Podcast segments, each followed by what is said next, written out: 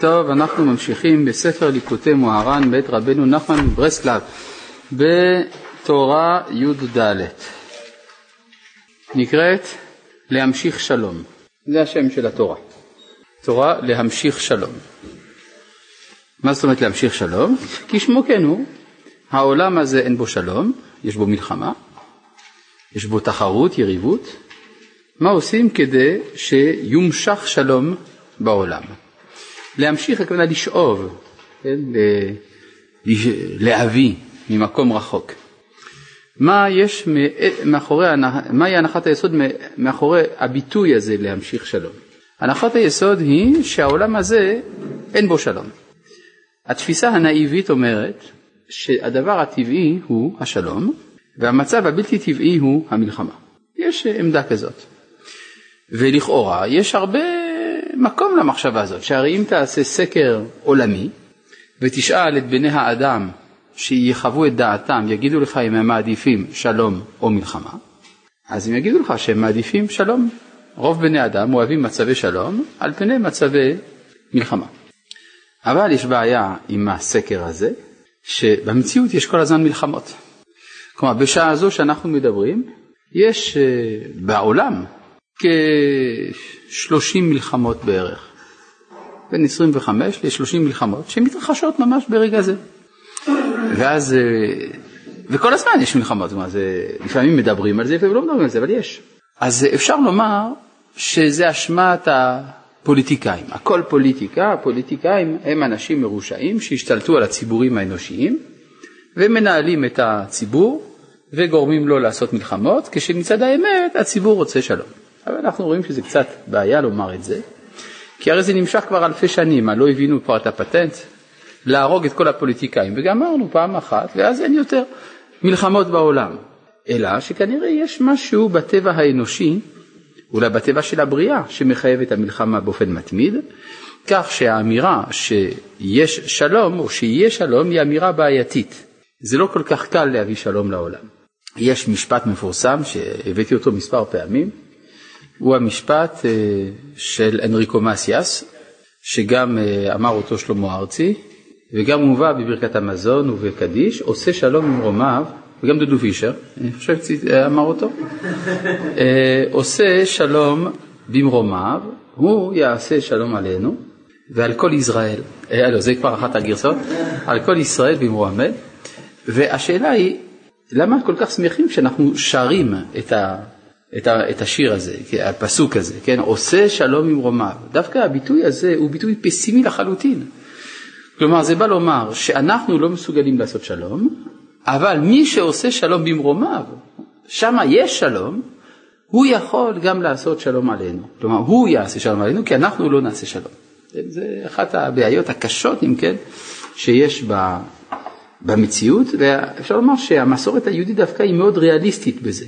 איך אומר המהר"ל מפראג? ששני צדיקים מתנגדים זה לזה בטבע. לא, מצד הטבע יש יריבות, ודווקא אצל הצדיקים יותר, משום שהצדיק יודע מהו המעמד שלו מול הקדוש ברוך הוא. המעמד של, ה... של כל נברא זה שאנחנו מקבלים את הקיום שלנו מאת הבורא. הבורא הוא הנותן ואנחנו המקבלים. או אם נגדיר עוד יותר, לפי שיטת בעל הסולם, אנחנו, אנחנו הרצון לקבל. אז אם העניין שלי זה לקבל, וגם העניין שלך זה לקבל, אז אוטומטית תצמח בינינו יריבות בשאלה מי יקבל, אני או אתה. אלא מה תאמר? בשביל מה לריב? יש מספיק לכולם. נכון, אבל מי אומר את זה שיש מספיק לכולם? השכל אומר את זה. אבל הטבע איננו בעל שכל, הטבע הוא בעל יריבות, תחרות, קנאה ושנאה ותחרות. אפשר להגיד, כן. השכל, הוא אומר, יש מספיק לכולם. למשל, אם אתה תיקח נבלה ותזרוק אותה לפני עדה של כלבים רעבים, הם יריבו על הנבלה. אבל השכל אומר, יש מספיק בשר לכולם, מה אתם רבים? זה, זה הנתון. אז אם כך, יש מטרה להמשיך שלום לעולם, כלומר להביא את השלום באופן שיהיה שלום בעולם, זה לא דבר המובן מאליו, חסר פה איזה משהו.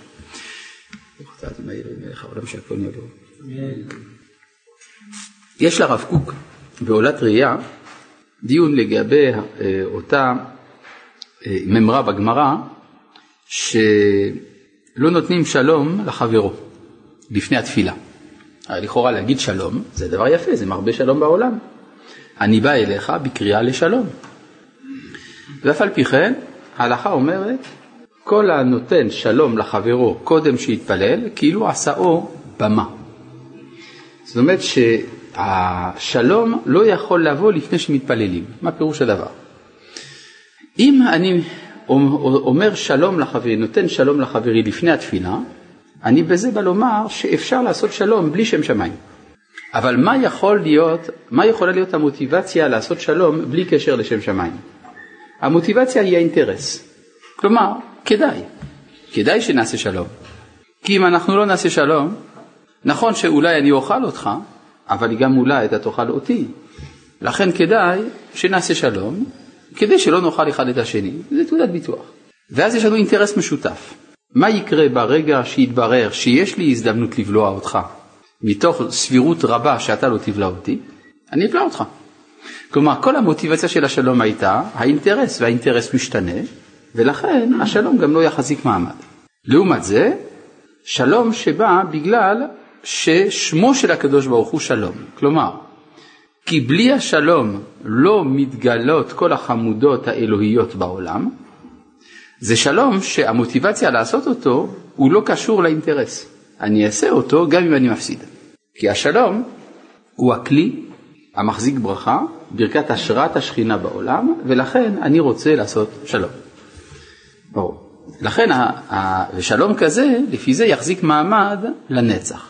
אותו דבר ראינו את ההבדל בין אה, עבודת השם בבמות לבין עבודת השם במקדש. עבודת השם בבמות היא הייתה גורמת לכל משפחה ומשפחה להתאחד. כלומר, המזבח המשפחתי או השבטי או הכפרי, המזבח הזה היה גורם של שלום בתוך אותה הקבוצה.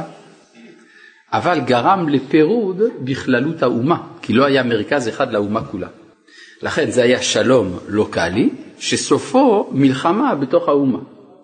לכן התורה אסרה את העבודה בבמות, כלומר ברגע שהיינו מספיק חזקים כדי לבנות שלטון ריכוזי, מרכזי, התורה אמרה אין יותר במות, עובדים רק במקדש. לכן, אומר הרב, זה על זה אמרו, הנותן שלום לחברו קודם שיתפלל, כאילו עשהו במה, כי הוא בסופו של דבר גורם שלא יהיה שלום, אלא יהיה מלחמה. אז זה ה... אה, אה, היסוד, כמובן שכשאומרים שלום, אין הכוונה למה שבטעות היום מכנים בשם שלום, שאין לזה כל קשר. היום מה שמכנים שלום זה הסכמי כניעה, הסכמי כניעה משותפים. כלומר, אני אה, אסכים לא להיות עצמי כדי שתפסיק להרוג אותי. זה לא נקרא שלום, זה נקרא כניעה. יש לזה, אבל זה לא יפה לדבר על כניעה, אז קוראים לזה שלום. אבל שלום, הכוונה היא שכל אחד נשאר בשלמות שלו, שלמות הארץ שלו, שלמות הזהות שלו, אז יש שלום אמיתי. לכן כשהתורה אומרת ונתתי שלום בארץ, ושכבתן בהם מחריד, ומה ההמשך? ורדפתם את אויביכם. זה נקרא שלום. כן, בבקשה. כשאדם אומר שלום לחברו להתפלל, הוא לא באמת פגע במציאות למה? אם אדם נותן שלום לחברו קודם שהתפלל, אז הוא מתרגל למחשבה שהשכנת השלום בין בני האדם איננה תלויה בשם שמיים. ואז מתרגלים, מתרגלים בני האדם לחשוב שהשלום הוא פונקציה של אינטרסים, כי זה השלום שיכול להיכון בלי קריאה בשם שמיים. מובן? מה רב נחמן הולך לדבר? אני עוד לא יודע, אני לא קראתי. מה? מי? מה מתכוון רב נחמן בנושא? אני עוד לא יודע, אם אני אקרא, אז אני מוכן לדעת, אבל אם לא קראתי, אני עוד לא יודע. אתה מבין את הבעיה? יש לנו כלל גדול בלימוד תורה, מה שעוד לא למדנו אנחנו לא יודעים. כן, בבקשה. כן, דבר אתה, עם הכיפה. נו. בגדת השלום זה שיש שרים שתי הצדדים בשלמות. נכון. אם כאשר אתה בשלום אבל אתה רודף אחרי האויב, אז מה השלום? שלום לך. כשאתה רודף אחרי האויב, זה שלום לך, שאתה שלם. השלום זה שלמות של שני הצדדים. מי אמר ששלום זה בין שני צדדים? זה הנקודה. אם כל אחד נמצא במקומו, ממילא יש שלום בין הצדדים. אתה מבין מה שאני אומר? אם כל אחד שלם, אז הוא לא מתאווה למקום של זולתו. ממילא יש אי לוחמה, מובן? אבל אם השלום זה על ידי שאני דורש מהאחד לוותר על משהו מעצמו, אז זה כבר לא שלום, זה ויתור. טוב, בואו נמשיך. אה, אומר רבי נחמן, מביא פסוק מתהילים, שכהרגלו הפסוק יובן רק לקראת סוף התורה הזאת. תקעו בחודש שופר, בכסה ליום חגנו. כסה בכתוב זה בה' לא באלף. להמשיך שלום בעולם צריך להעלות כבוד הקדוש ברוך הוא לשורשו, היינו ליראה, כמו שכתוב ליראה את השם הנכבד. כלומר, השם הוא כבר נכבד, יש לו כבוד, אבל צריך להפוך אותו ליראה, ליראה את השם הנכבד. סינית, לא? להביא שלום, צריך להעלות את הכבוד לשורשו, דהיינו ליראה. פשוט מאוד, לפי מה שלמדנו, לפני שאתם הגעתם שם מאחרים, כן? אז uh, הבנו שה...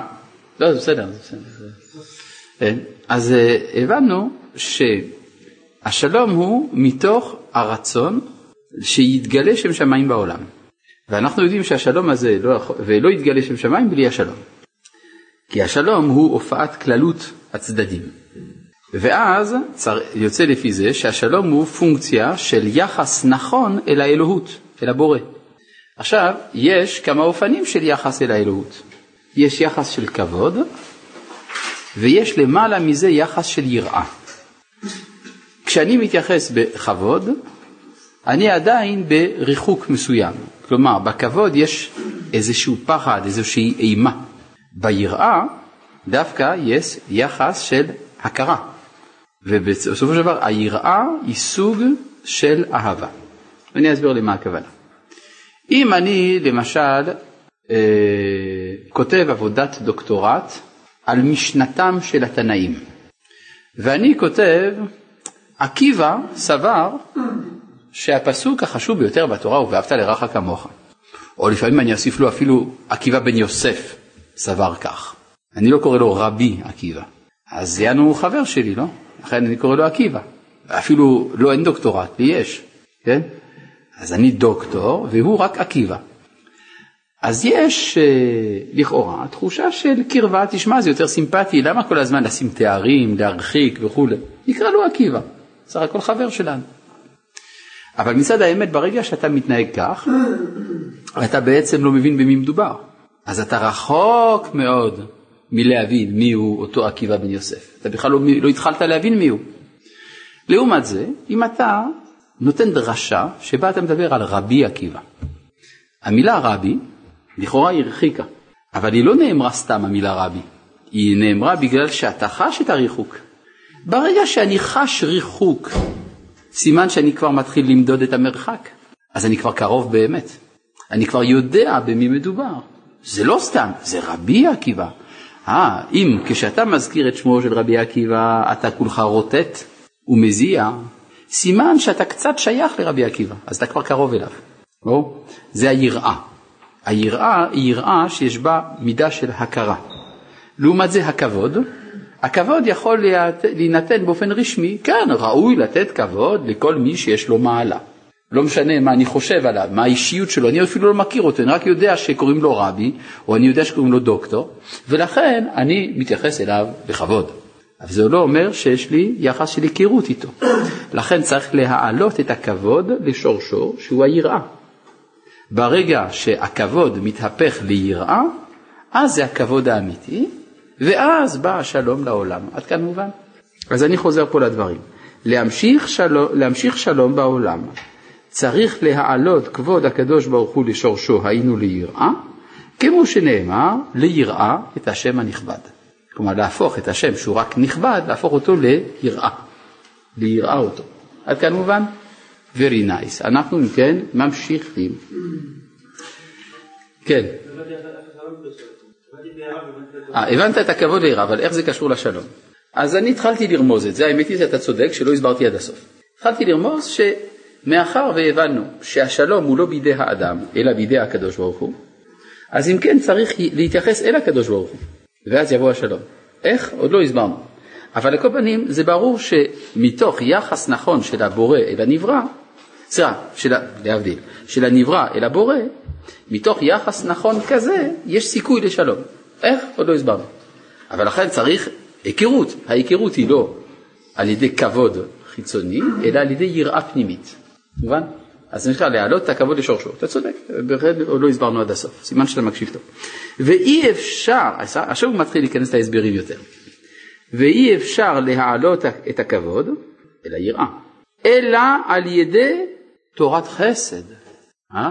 יראה זה דין, פחד, גבורה. רואים שלא מבין את זה כך, נכון? שהיראה זה סוג של מפגש. אבל איך תיפגש עם הבורא? אם יש לך קצת דבקות בדרכיו של הבורא. מי הוא הבורא? הוא מי שנותן לך את החיים. הוא מידת החסד. לכן אם יש לך מידת החסד, מהו רחום אף אתה רחום, מהו חנון אף אתה חנון, אז אתה מקיים ולדבקה בו, יש לך קצת דבקות, אז אתה מעלה את הכבוד לשורשו על ידי תורת חסד. ותורת חסד, אמרו חז"ל, זה הלומד תורה על מנת ללמדה. זה החסד. למשל, אדם למד תורה, אז מה הוא עושה? הוא מלמדה. אדם אסף כסף, הוא נותן אותו. אדם קיבל חיים, הוא מביא ילדים. כן? כלומר, כל דבר שאדם מקבל, הוא נותן. ואז האדם הופך מכלי לצינור. כשאתה רק כלי, אז יש גבול, זה, יש לזה כליה, סוף, יש קוליות, הקוליות היא סתומה. הצינור, אין, בו, אין בו גבול, צינור אותיות רצון, כן? אתה רוצה רצון השם. אתה מהפך את הרצון לקבל לרצון להשפיע, זה מה שהוא אומר כאן. כן, אני חוזר עוד פעם. זה, ואי אפשר להעלות את הכבוד אלא על ידי תורת חסד, ותורת חסד, אמרו חז"ל, זהו הלומד תורה על מנת ללמדה. אולי אני רוצה אה, להביא בהקשר הזה, יש אגדה בחז"ל, שכשמשה רבנו עלה למרום, אז המלאכים אמרו, אה, מה צריך להיות פה, ילוד אישה בינינו, רצו לשרוף אותו בהבל פיהם. פו, מה עשה הקדוש ברוך הוא? הלביש על הפנים של משה את הפנים של אברהם. ואמר למלאכים, אכלתם אצלו ארוחת צהריים, אתם לא מתביישים לעשות לו בעיות עכשיו. אמרו, טוב, מה? בסדר. ככה מובן. מה, מה הפשט של ההגדה? פשוט מאוד. אי אפשר לתורת משה לרדת לעולם הזה אם היא לא לובשת את הפנים של אברהם, דהיינו מידת החסד. כלומר השאלה היא, אתה לומד הרבה תורה, בתורה יש הרבה דברים, יש דינים, יש חסדים, יש הרבה. השאלה היא, למה כל זה מכוון? האם הכוונה הכללית היא בסופו של דבר אל הדין או אל החסד? אם זה מכוון אל החסד, זה יכול, זה יכול לרדת לעולם הזה. לכן משה רבנו שמוריד את התורה, צריך פנים של אברהם אבינו. זה מה שאומר כאן. אי אפשר להעלות את הכבוד אלא על ידי תורת חסד, ותורת חסד אמרו חז"ל, זהו הלומד תורה על מנת ללמדה, כי זה עיקר כבודו כמובא בזוהר. בשעתה, מה כתוב בזוהר? בשעתה דשאר גויים או עקום, עטיין, באים. כן, בזמן ששאר הגויים באים, ועודן לקדוש, לקודשא בריחו, באים להודות, באים להודות לקדוש ברוך הוא, כדין אז הסתלק והתייקר שמע דקודשא בריחו עלה ותתא. מה זה הסתלק? מתעלה, כן? סליק בארמית זה עלה. אז הסתלק בארמית מתעלה. מה זה והתייקר? מתכבד. שמע, שמו דקודשא בריחו של הקדוש ברוך הוא עלה ותתא למעלה ולמטה. מה זה קשור למה שהוא אמר? הוא אמר שעיקר התורה זה תורת חסד, נכון? כמו שמצאנו בזוהר, שמה אומר הזוהר? שכשבאים גויים להודות לשם, אז מתקבל שמו של הקדוש ברוך הוא. יש איזה חסרה חוליה פה באמצע, לא? בדיוק, כלומר איך הגויים באים? כי היהודים לימדו אותם. כלומר, כשעם ישראל נוהג בחסד ומגלה שם שמיים כלפי הגויים, ואז הגויים באים, זה עיקר כבודו של הקדוש ברוך הוא. כן, רואים פה דבר מאוד מעניין אצל רבי נחמן, שהדאגה שלו היא תמיד דאגה גם אוניברסלית וגם לאומית, נכון? זה מה שאכפת לו לרב נחמן, שמביא מהזוהר ביתרו כן, זה עיקר כבודו, הוא אומר, שכשבאים הגויים ומודים לקדוש ברוך הוא, אז מתעלה ומתכבד שמו של הקדוש ברוך הוא למעלה ולמטה. כמו גבי יתרו, כמו שמצאנו גם לגבי יתרו, בשעתה, זה המשך דברי הזוהר, בשעתה דאמר יתרו עתה ידעתי גדול השם מכל האלוהים, כדן אז הסתלק והתייקר שמע לקודשא ברוך הוא, נתעלה ונתכבד שמו של הקדוש ברוך הוא. נמצא, זהו כבודו, כשבני אדם שהם מחוץ לקדושה מקרבין את עצמם לפנים מהקדושה, הן גרים שמגיירים, הן בעלי תשובה שגם הם היו בחוץ, וכשמקרבין ומכניסים אותם לפנים, זהו כבודו. אבל אי אפשר לעשות את זה אם לא יהיה מי שילמד אותם. זאת אומרת שעיקר התורה, תורת החסד, ללמד את מי שבחוץ. יש ביטוי כזה במסכת אבות. הלל אומר, הווה מתלמידיו של אהרון, אוהב שלום ורודף שלום, אוהב את הבריות. איזה בריות? מה? הרחוקות מהתורה, שהרי כתוב בהמשך, ומקרבן לתורה. אז אם כן, לאיזה בריות מכוונת האהבה? למי מכוונת התורה? למי שרחוק ממנה. כלומר, על ידי היא נתנה, זה שהיא נמשכת אל החוץ, אל מי שנמצא מחוץ לתחום הקדושה, דווקא מכוח זה יש המשכה של תורה ממעלה למטה, וממילא גם מתעלה הכבוד, לאן הוא מתעלה? ליראה, מתוך גילוי של יראה יש גילוי של שלום, כמו שאנחנו נראה בהמשך. עד כאן מובן? טוב. מה? מה היחס בין חסד לשלום? היחס בין חסד זה אה, בין חסד לקדוש ברוך הוא קודם כל, זה שבחסד מהו רחום אף אתה רחום, כלומר אתה מתנהג במידה שבה הוא מתנהג כלפיך, אז יש דבקות בו, וזה על ידי התהפכות של הזהות של האדם ממקבל לנותן, כן? זה החסד, שהרי סתם אדם יש לו נטייה של דין, והוא מהפך אותה לחסד. ומתוך כך הוא ממשיך נוכחות הבורא בעולם, כשיש נוכחות הבורא בעולם יש שלום בעולם, כפי שיוסבר בהמשך. כן? עוד לא הסברנו עד הסוף את החוליה המקשרת בין ידיעת השם לבין השלום. אבל בין החסד לידיעת השם כבר הסברנו. אה? חסד ושלום זה בכלל לא אותו הדבר. חסד זאת פעולת הנתינה, והשלום זה מצב שבו כל אחד נמצא בחלקו. יש התאמה. כן, בבקשה. השיעור לרפואת קורין רוזין בטרלט. רפואה שלמה. כן. איך כל העניין של חסד ושלום מתקשר לפנחס? איך לא? פנחס עשה את מה? זה נפלא, הרי פנחס הוא זה שעשה את החסד הגדול. הרי למה נאמר שם הנני נותן לו את בריתי שלום והייתה לו ולזרוע אחריו ברית כהונת עולם, ההמשך? תחת אשר קילל אלוהיו, סוף פסוק? לא. ויכפר על בני ישראל. כלומר שעיקר קנאתו הייתה כדי לכפר על בני ישראל ולא מצד הקנאה. ככה מסביר הרב זצ"ל. שזה היה, שפנחס זה מצד מידת החסד. אגב זה מעניין שמובא בתלמוד, ביקשו שבטים לגנותו, כן, רצו לגנות את המעשה שלו, אמרו ראו בן פוטי זה, שפיתם אבי אמו עגלים לעבודה זרה, יבוא ויהרוג נשיא שבט בישראל, מה הוא בכלל?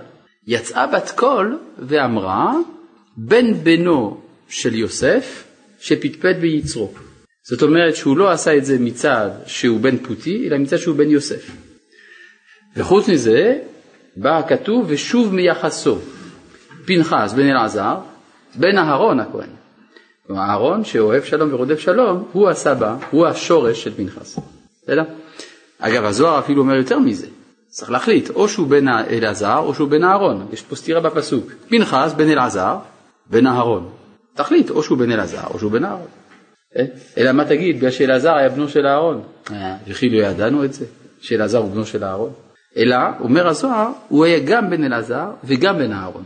הוא בן אלעזר מבחינה ביולוגית, ובן אהרון מבחינה ערכית. בבקשה. אה? כיצד הוא בן יוסף? זה נושא שצריך ללמוד כשלומדים את פרשת פנחס. כלל גדול יש לנו בלימודי השיעורים האלה, שכאשר אנחנו מזכירים נושא בדרך אגב, אין אנחנו יורדים עכשיו לכל הפרטים לבר את הנושא שהוזכר בדרך אגב, אלא אנחנו מזכירים אותו רק לצורך הלימוד שלנו. אז די בכך, אין צורך עכשיו לדון איך הוא בן יוסף וכדומה. וכבודו גם מוזמן לעיין במפרשים שמדברים על זה. טוב, אז אם כן, אני חוזר פה על הדברים, להמשיך שלום בעולם צריך להעלות את הכבוד לשורשו, דהיינו ליראה, ואי אפשר להעלות את הכבוד אלא על ידי חסד, ועיקר החסד זה הלומד תורה על מנת ללמדה, זה נקרא תורת חסד על לשונה. כן, הגמרא שואלת, וכי יש תורה שהיא של חסד ותורה שאינה של חסד, אז אומרים כן, זה תורה על מנת ללמד, וזה תורה שלא על מנת ללמד. אז זה תורת חסד, וזה מגיע דווקא למי שבחוץ, ובמיוחד לגויים, ועל זה נאמר שבשעה שבאים אומות העולם ומודים לקדוש ברוך הוא כמו יתרו, אז מתכבד שמו של הקדוש ברוך הוא, וזה כולל את כל המעגלי ההשפעה, גם גרים וגם בעלי תשובה.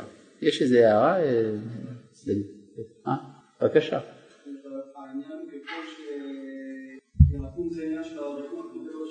נכון, אז דווקא אצל... בדיוק, בדיוק. כלומר זה עיקר הכבוד. כן, שדווקא בריחוק היותר גדול. זה כמו שאומרים שכבודו של מלך ניכר מזה שאויביו מכירים במלכותו, לא בזה שמקורביו מכירים במלכותו. מה, מה החוכמה בזה? כן.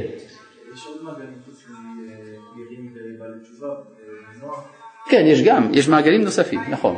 כלומר, לא צריך דווקא ש... הרי כשהגויים באים ומודים, הם לא חייבים דווקא להתגייר. הם יכולים גם להיות אה, בני נוח, כן, למשל, כן. ועכשיו, כן, כל זה כלול. ועכשיו,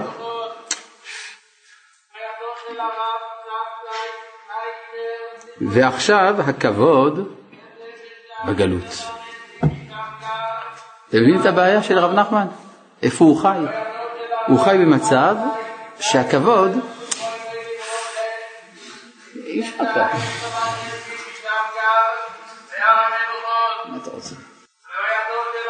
אנחנו לא בעולם סגור, אנחנו בעולם פתוח. אז כיוון שאנחנו בעולם פתוח, אנחנו שומעים את כל מה שיש בעולם. יש אפילו ביטוי כזה, מה נשמע, כן? יהודי פוגש יהודי, אומר לו מה נשמע. כאילו אתה נציג השמיעה שבעולם. זה תרגום מהיידיש, ווס הרצח, כן? כלומר, מה? מה? ההיגיון העברי השמי. אבל מישהו אמר לי שאותו ביטוי נמצא גם ברוסית. השאלה מי לקח ממי.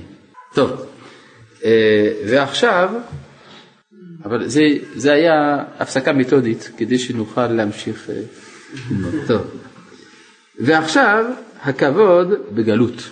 כלומר, זה, רואים את זה לאורך כל הספר. ש...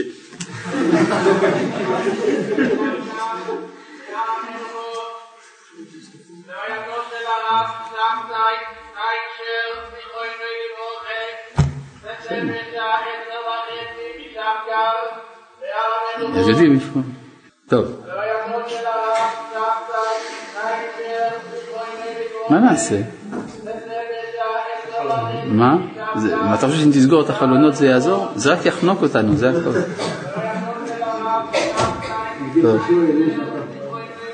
אתה לא יכול לפני ה... טוב. בסדר, נשתדל לי...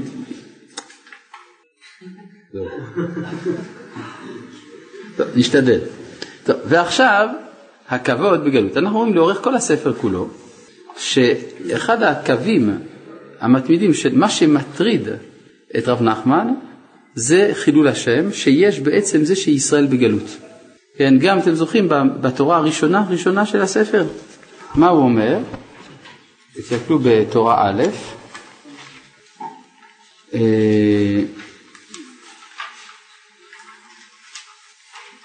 הוא אומר כך,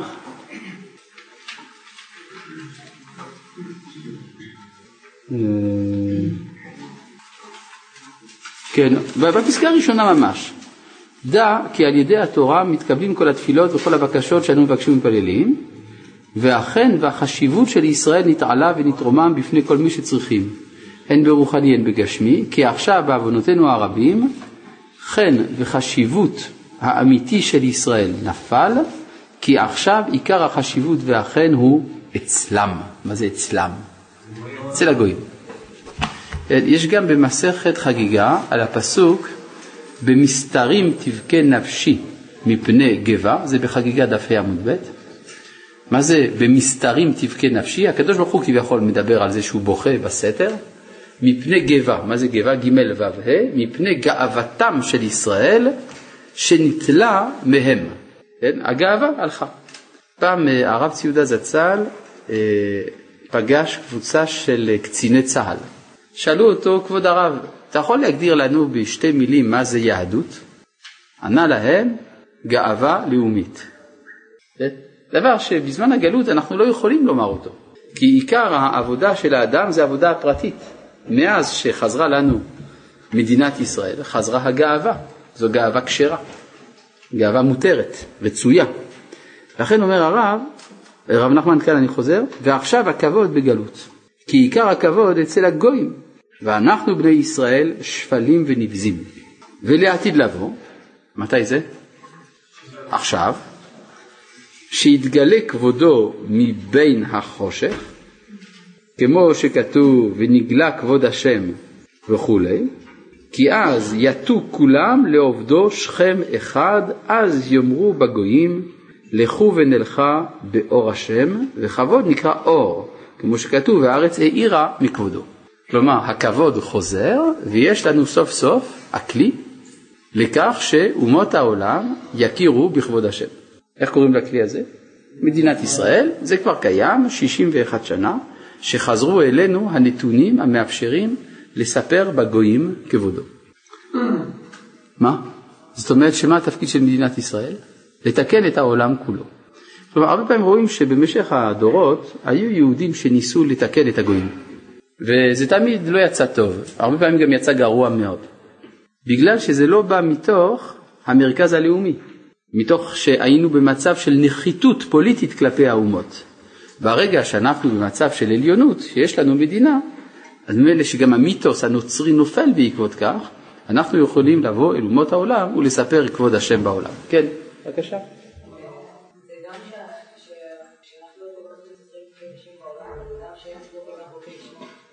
אתה אומר, זה גם כשאנחנו לא כל כך מספרים כבוד השם בעולם, וגם כשהם לא כל כך רוצים לשמוע. התשובה היא, אנחנו מספרים כבוד השם בעולם בעצם מציאותנו כמדינה. זה עצמו כבוד השם. כי זה הפסקת חילול השם שאמרו, עם השם אלה ומארצו יצאו. כפי שמובא ביחזקאל. ב', הם מאוד מאוד רוצים לשמוע, אנחנו לא רוצים לדעת שהם רוצים לשמוע, אבל צריך לדעת שהאנושות בכללה, מאז שחזרנו לציון, ובמיוחד מאז מלחמת ששת הימים, היא בהמתנה מתמדת. נו, עשיתם בלאגן, הזזתם את כולם, חזרתם לפה אחרי אלפיים שנה, מה יש לכם להגיד לנו? והיהודים אומרים, אין לנו מה להגיד לכם, אנחנו חלק מהעולם המערבי.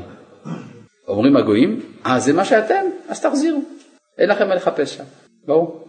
דבר שלישי, זה מחייב אותנו לא רק לספר בעצם מציאותנו, אלא להיות אקטיביים בסיפור הזה. הגיע הזמן, סוף סוף, שנספר בגויים, כבודו. אתה מוזמן לעשות את זה, קח מיקרופון, לך תספר. מה? טוב. ואי אפשר לקרב את הגרים עם בעלי תשובה, אלא על ידי תורה. כמו שכתוב, פה גרים זה לאו דווקא גר צדק, יכול להיות גם גר תושב וכדומה. כמו שכתוב, יפוצו מעיינותיך חוצה, שצריך להשקות אותם שהם בחוץ, מבחוץ, להודיע להם הדרך ילכו בה. וזהו שאמרו חז"ל, אין כבוד אלא התורה. זאת אומרת שיש תורה לאומות העולם. לכאורה יש פה בעיה, אסור ללמד תורה לגוי, נכון? נכון שאסור ללמד תורה לגוי? כתוב מפורש. בכמה מקומות בתלמוד שאסור ללמד תורה לגוי. בסדר. ויש תורה שצריך ללמד אותה, ויש תורה שאסור ללמד אותה. אז זה עניין של הבחנה. צריך בשביל זה להקים בתי מדרש, שידונו מהי התורה של אומות העולם. אבל יש דבר כזה, כן? אם יאמר לך אדם יש תורה בגויים, אל תאמין. אבל זה שיש תורה לגויים, תאמין. צריך לדעת ללמוד את הדבר הזה. וזהו אם תוציא יקר מזולל. ואמרו חז"ל, מה זה יקר מזולל? אלו שמקרבים בני אדם לעבודת השם יתברך. כי זהו נקרא מוציא יקר, מה זה יקר? היינו כבוד. כן, זה פה יש אה, חידוש. המילה יקר בעברית, מה פירושה? נדיר, נכון? נדיר. כן, ודבר השם יקר בימים ההם. מה פירוש המילה יקר בארמית? כבוד, נכון? והנשים ייתנו יקר לבעליהן, זה במגילת אסתר, זאת מילה ארמית בעצם. מילה ארמית שחדרה לעברית. אז יקר בעברית נדיר, יקר בארמית כבוד. רבי נחמן קושר בין שני הדברים. אם תוציא יקר מזולל, יקר היינו כבוד. מזולל, מזילותא דגלותא. כלומר מהזולות, מהזילות שיש בזה שאנחנו בגלות. וזה רם על כל גויים השם. היינו, כשהגויים מודים ומשבחים לו, אזי על השמיים כבודו. אזי נתעלה הכבוד מהחושך. בסדר? כלומר, רם על כל גויים השם, כשהם מרוממים אותו, אז על השמיים כבודו. כן, בבקשה. אפשר לומר שכשהגויים התייחסו לעם ישראל בגלות אה, בצורה משפילה, זה בגלל עם ישראל שלא גרמו לכבוד הראוי כאילו?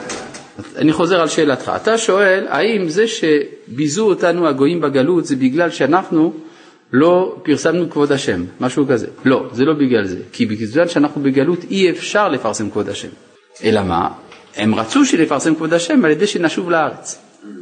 כלומר, יש פה נקודה שפה צריך להבין אותה. שנייה, שנייה. כן. אנחנו אומרים שכל מקום שגלו ישראל, שכינה גלתה עמהם. אז כשאני קורא משפט כזה, באופן נאיבי, אני חושב שזה משפט טוב. אומרים לי, אתה יודע, איזה כיף, כל מקום שאנחנו נמצאים, שכינה איתנו. וואלה, יפה מאוד. אבל לא מבינים את המשמעות האמיתית של הביטוי הזה.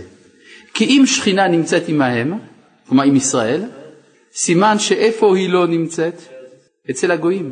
כלומר, השכינה נמצאת אצלנו בבית כנסת, בתוך בית המדרש. ואז אנחנו בכלל לא מבינים מה חסר בעולם, כי אנחנו, הנה, מי שרוצה קרבת אלוהים, יש, תיכנס לבית המדרש, שם יש קרבת אלוהים. שכינה עמנו. אבל הגויים, הם עומדים מבחוץ, מחוץ לבית המדרש, ומרגישים שהשכינה הסתלקה מן העולם.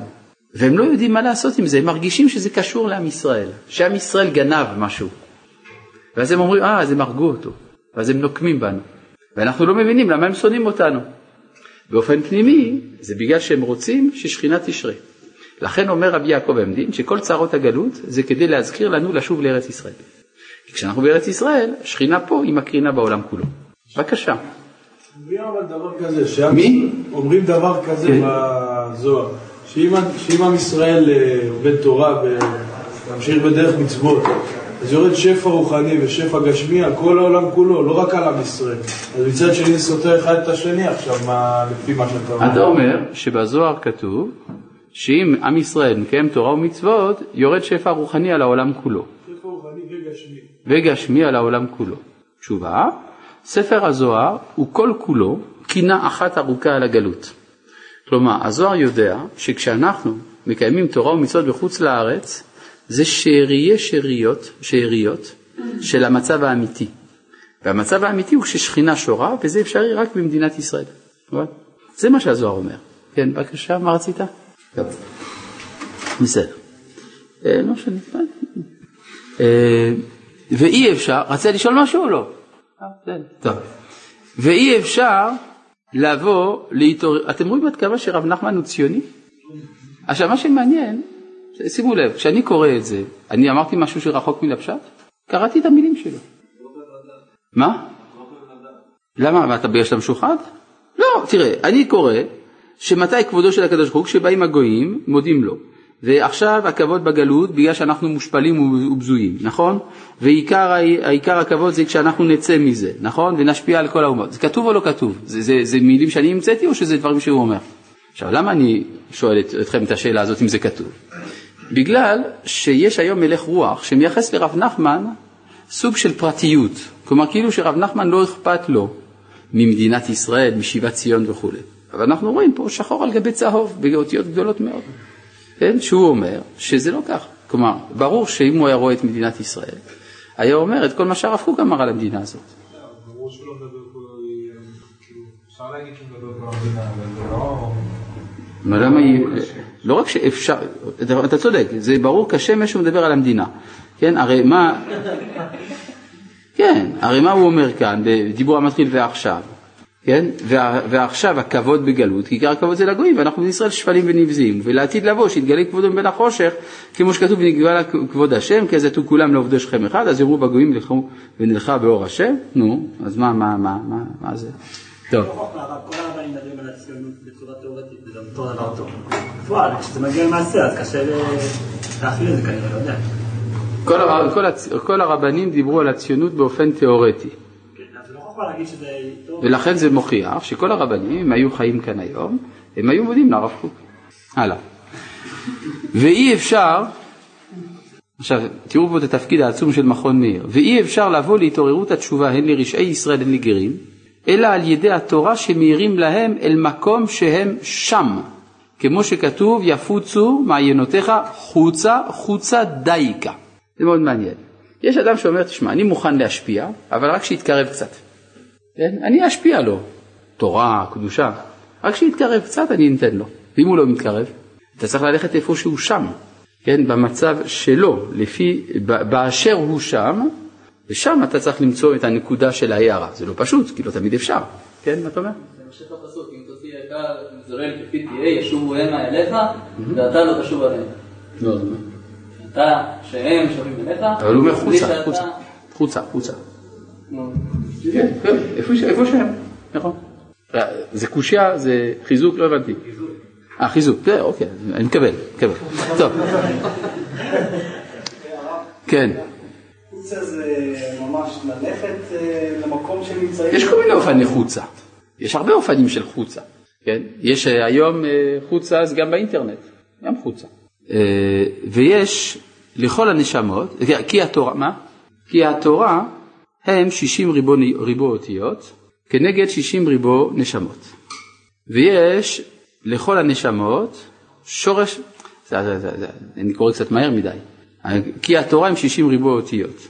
מה זה? מה זה אותיות? רצונות, נכון?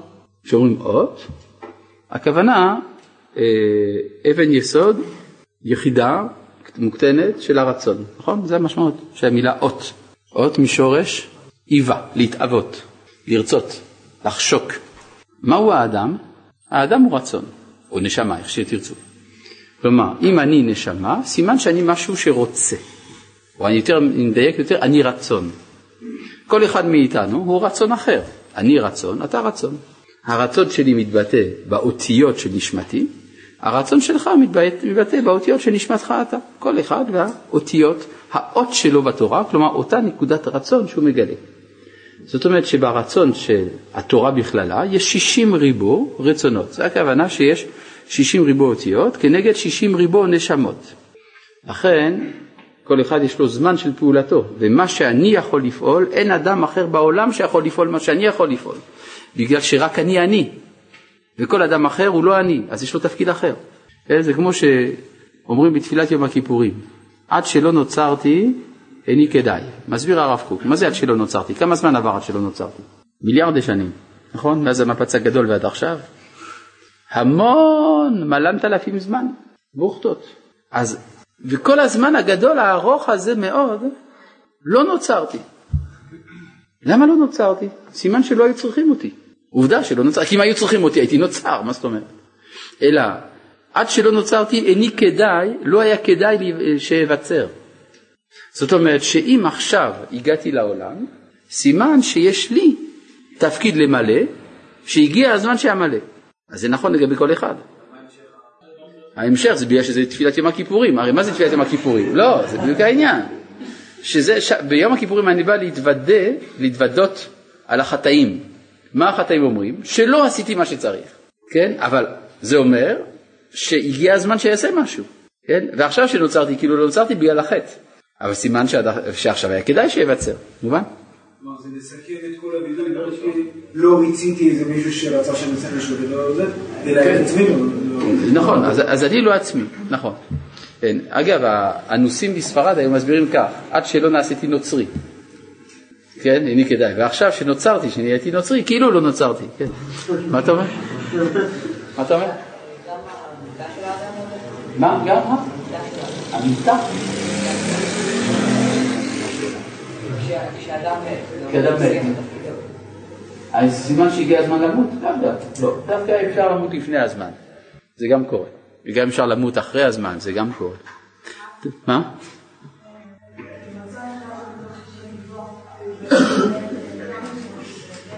כן, נכון. זאת אומרת שיש 60 ריבו שורשים, שורשים, ודאי. אבל גם, גם אותיות אפשר לחתוך, למשל האות א', אפשר לעשות י', ו', י', זה כבר שלושה. ובתוך הי', מה? הוא חלק של אות, כן? חלקי אותיות, אפשר. כן? לפעמים הצ'ופצ'יק של הקומקום של היוד, כן?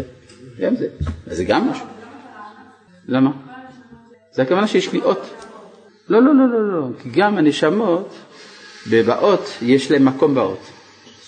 מובן מה שאני אומר? כלומר, יכולות להיות נשמות שמתייחסות לאותה אות בתורה, אבל כל אחד מצד אחר של אותה אות. למשל האות א', איך מציירים אותה? יש לה גם י' וגם ו' וגם י', נכון? נכון, בדיוק. בדיוק. אוקיי. אז מה שאומר כאן, ויש לכל הנשמות שורש למעלה, עכשיו אני ממשיך, ויש לכל הנשמות שורש למעלה במחשבה דקודשא בריחו. כי ישראל עלו במחשבה תחילה. כלומר, הקדוש ברוך הוא חושב. מה זה הוא חושב? הוא חושב ישראל. הוא חושב ישראל, זה יוצא 60 ריבו אותיות, 60 ריבו נשמות, או חלקיקי נשמות, או חלקיקי אותיות, ועל ידי זיווגי הנשמות נבראים נשמות גרים. הפירוש הדבר, הרי הנשמה של הגר זאת נשמה נוספת על ה-60 ריבו. הוא בא להוסיף משהו. אם הוא בא להוסיף, איפה הם היו האותיות האלה של הגרים לפני שהגר הגיע? זה בא מהתחדשות, זיווג של האותיות. כמו שזיווג של בני אדם מביא ילדים, גם הזיווג של הרצונות מוליד רצון חדש, שהוא הרצון של הגרים. וכשמתעוררים הנשמות על ידי אותיות התורה שהוציא מפיו, הרי אדם מוציא דברי תורה מפיו, אז על ידי זה הוא מביא את האותיות בפועל. ואז הוא עושה זיווגים באותיות, ומתנוצצים זה לזה, זה מבחינת זיווג, שזה מקבל הערה מזה, ועל ידי הזיווג של התנוצצות הנשמות שבמחשבה, נבראים נשמות גרים. מה? נשמות הגרים? הן מופיעות במציאות, לא? בבית הדין הרבני. תפתח תיק, מה? מה, האותיות של הגרים בתורה? לא יודע. אולי, לא יודע, לא יודע איפה מופיע. טוב, גם הפושעי ישראל, לא יודע, מה ש... תראה, אני, יש לי בעיה. אני יודע רק מה שכתוב. מה שלא כתוב אני לא יודע. יש אנשים יצירתיים פה באולם שהם יודעים דברים שלא כתובים, אני לא. טוב. כן, הם מגדילים, הרי אומרים ככה, יש 50 שערי בינה בעולם. אז יש אומרים שכנגד זה יש 50 שערי טומאה. יש מחלוקת בזה, אבל יש אומרים שיש 50 שערי טומאה כנגד 50 שערי בינה. כיוון שעם ישראל ירד ל-50 שערי, ל-49 שערי טומאה במצרים, לכן זכה משה, שהוא נציג האומה, ל-49 שערי בינה ולא לשער החמישים. רבי עקיבא זכה לשער החמישים. מה, הוא יותר גדול ממשה? אלא בגלל שהוא בא מן הגרים. אז הוא בא מהשער החמישים של הטומאה. אז הוא יכול להביא גם את שער החמישים של הבינה. כלומר, זה השלמה של קומת הבינה הישראלית על ידי הגרים. יפה. זאת אומרת, זה מה שכתוב שבעשרת הדיברות, כמה אותיות יש? אה? תרי"ג אתה אומר? כמעט.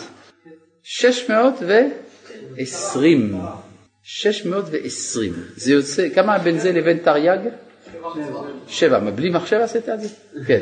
זאת אומרת, בין תרי"ג ועוד שבע, זה משלים לכתר. זה כתרו של הקדוש ברוך הוא, זה כתר ניתן לכבוד. כן? עוד שבע אותיות אחרונות זה אשר לרעך. זה התורה של ישראל מלמדים את אומות העולם. זה מוסיף את הכתר של הקדוש ברוך הוא. כן. לא ניתן להבין מה שצוין קודם, שישראל צריכים לתת רצונות לגויים, נשמע דווקא ההפך, שישראל צריכים לקבל רצון מהגויים, אם אתה מקדש אותם, כן, אבל איך נוצרה הנשמה של רבי עקיבא, תגיד איך נוצרה הנשמה של רבי עקיבא? איך מהגויים הגיעה כזאת נשמה? זאת השאלה. מתוך שישראל לימדו תורה. ישראל לימדו תורה. איך, איך עשו את הדבר הזה? זה הסיפור של סיסרא ויעל שם.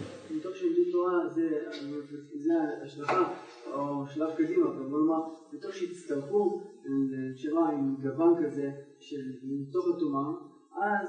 אבל זה לא מה שאומר רב נחמן. הרב נחמן אומר שעל ידי זיווגי האותיות נולדות נשמות הגרים. מה אני אעשה? זה, לא יודע אם סותר או לא סותר, אבל תראה, אני מבין את זה ככה. בסדר? טוב. וגם אה, הפושעי ישראל, כל זמן ששם ישראל נקרא עליו, כי נקרא פושעי ישראל, נמצא ששם ישראל נקרא, אז כל פנים עדיין עליו, מאחר שנקרא פושעי ישראל, אף על פי שחטא ישראל הוא, יש לו אחיזה ושורש במחשבה עליונה, ועל ידי התנוצצות התנוצץ גם שורש נשמתו בין שאר השורשים. ומגיע הערה לזה הפושע ישראל משורש נשמתו, על ידי הערה הזאת חוזר בתשובה. טוב, זה קצת קראנו מהר, בעזרת השם בפעם הבאה נדון בזה. כל טוב.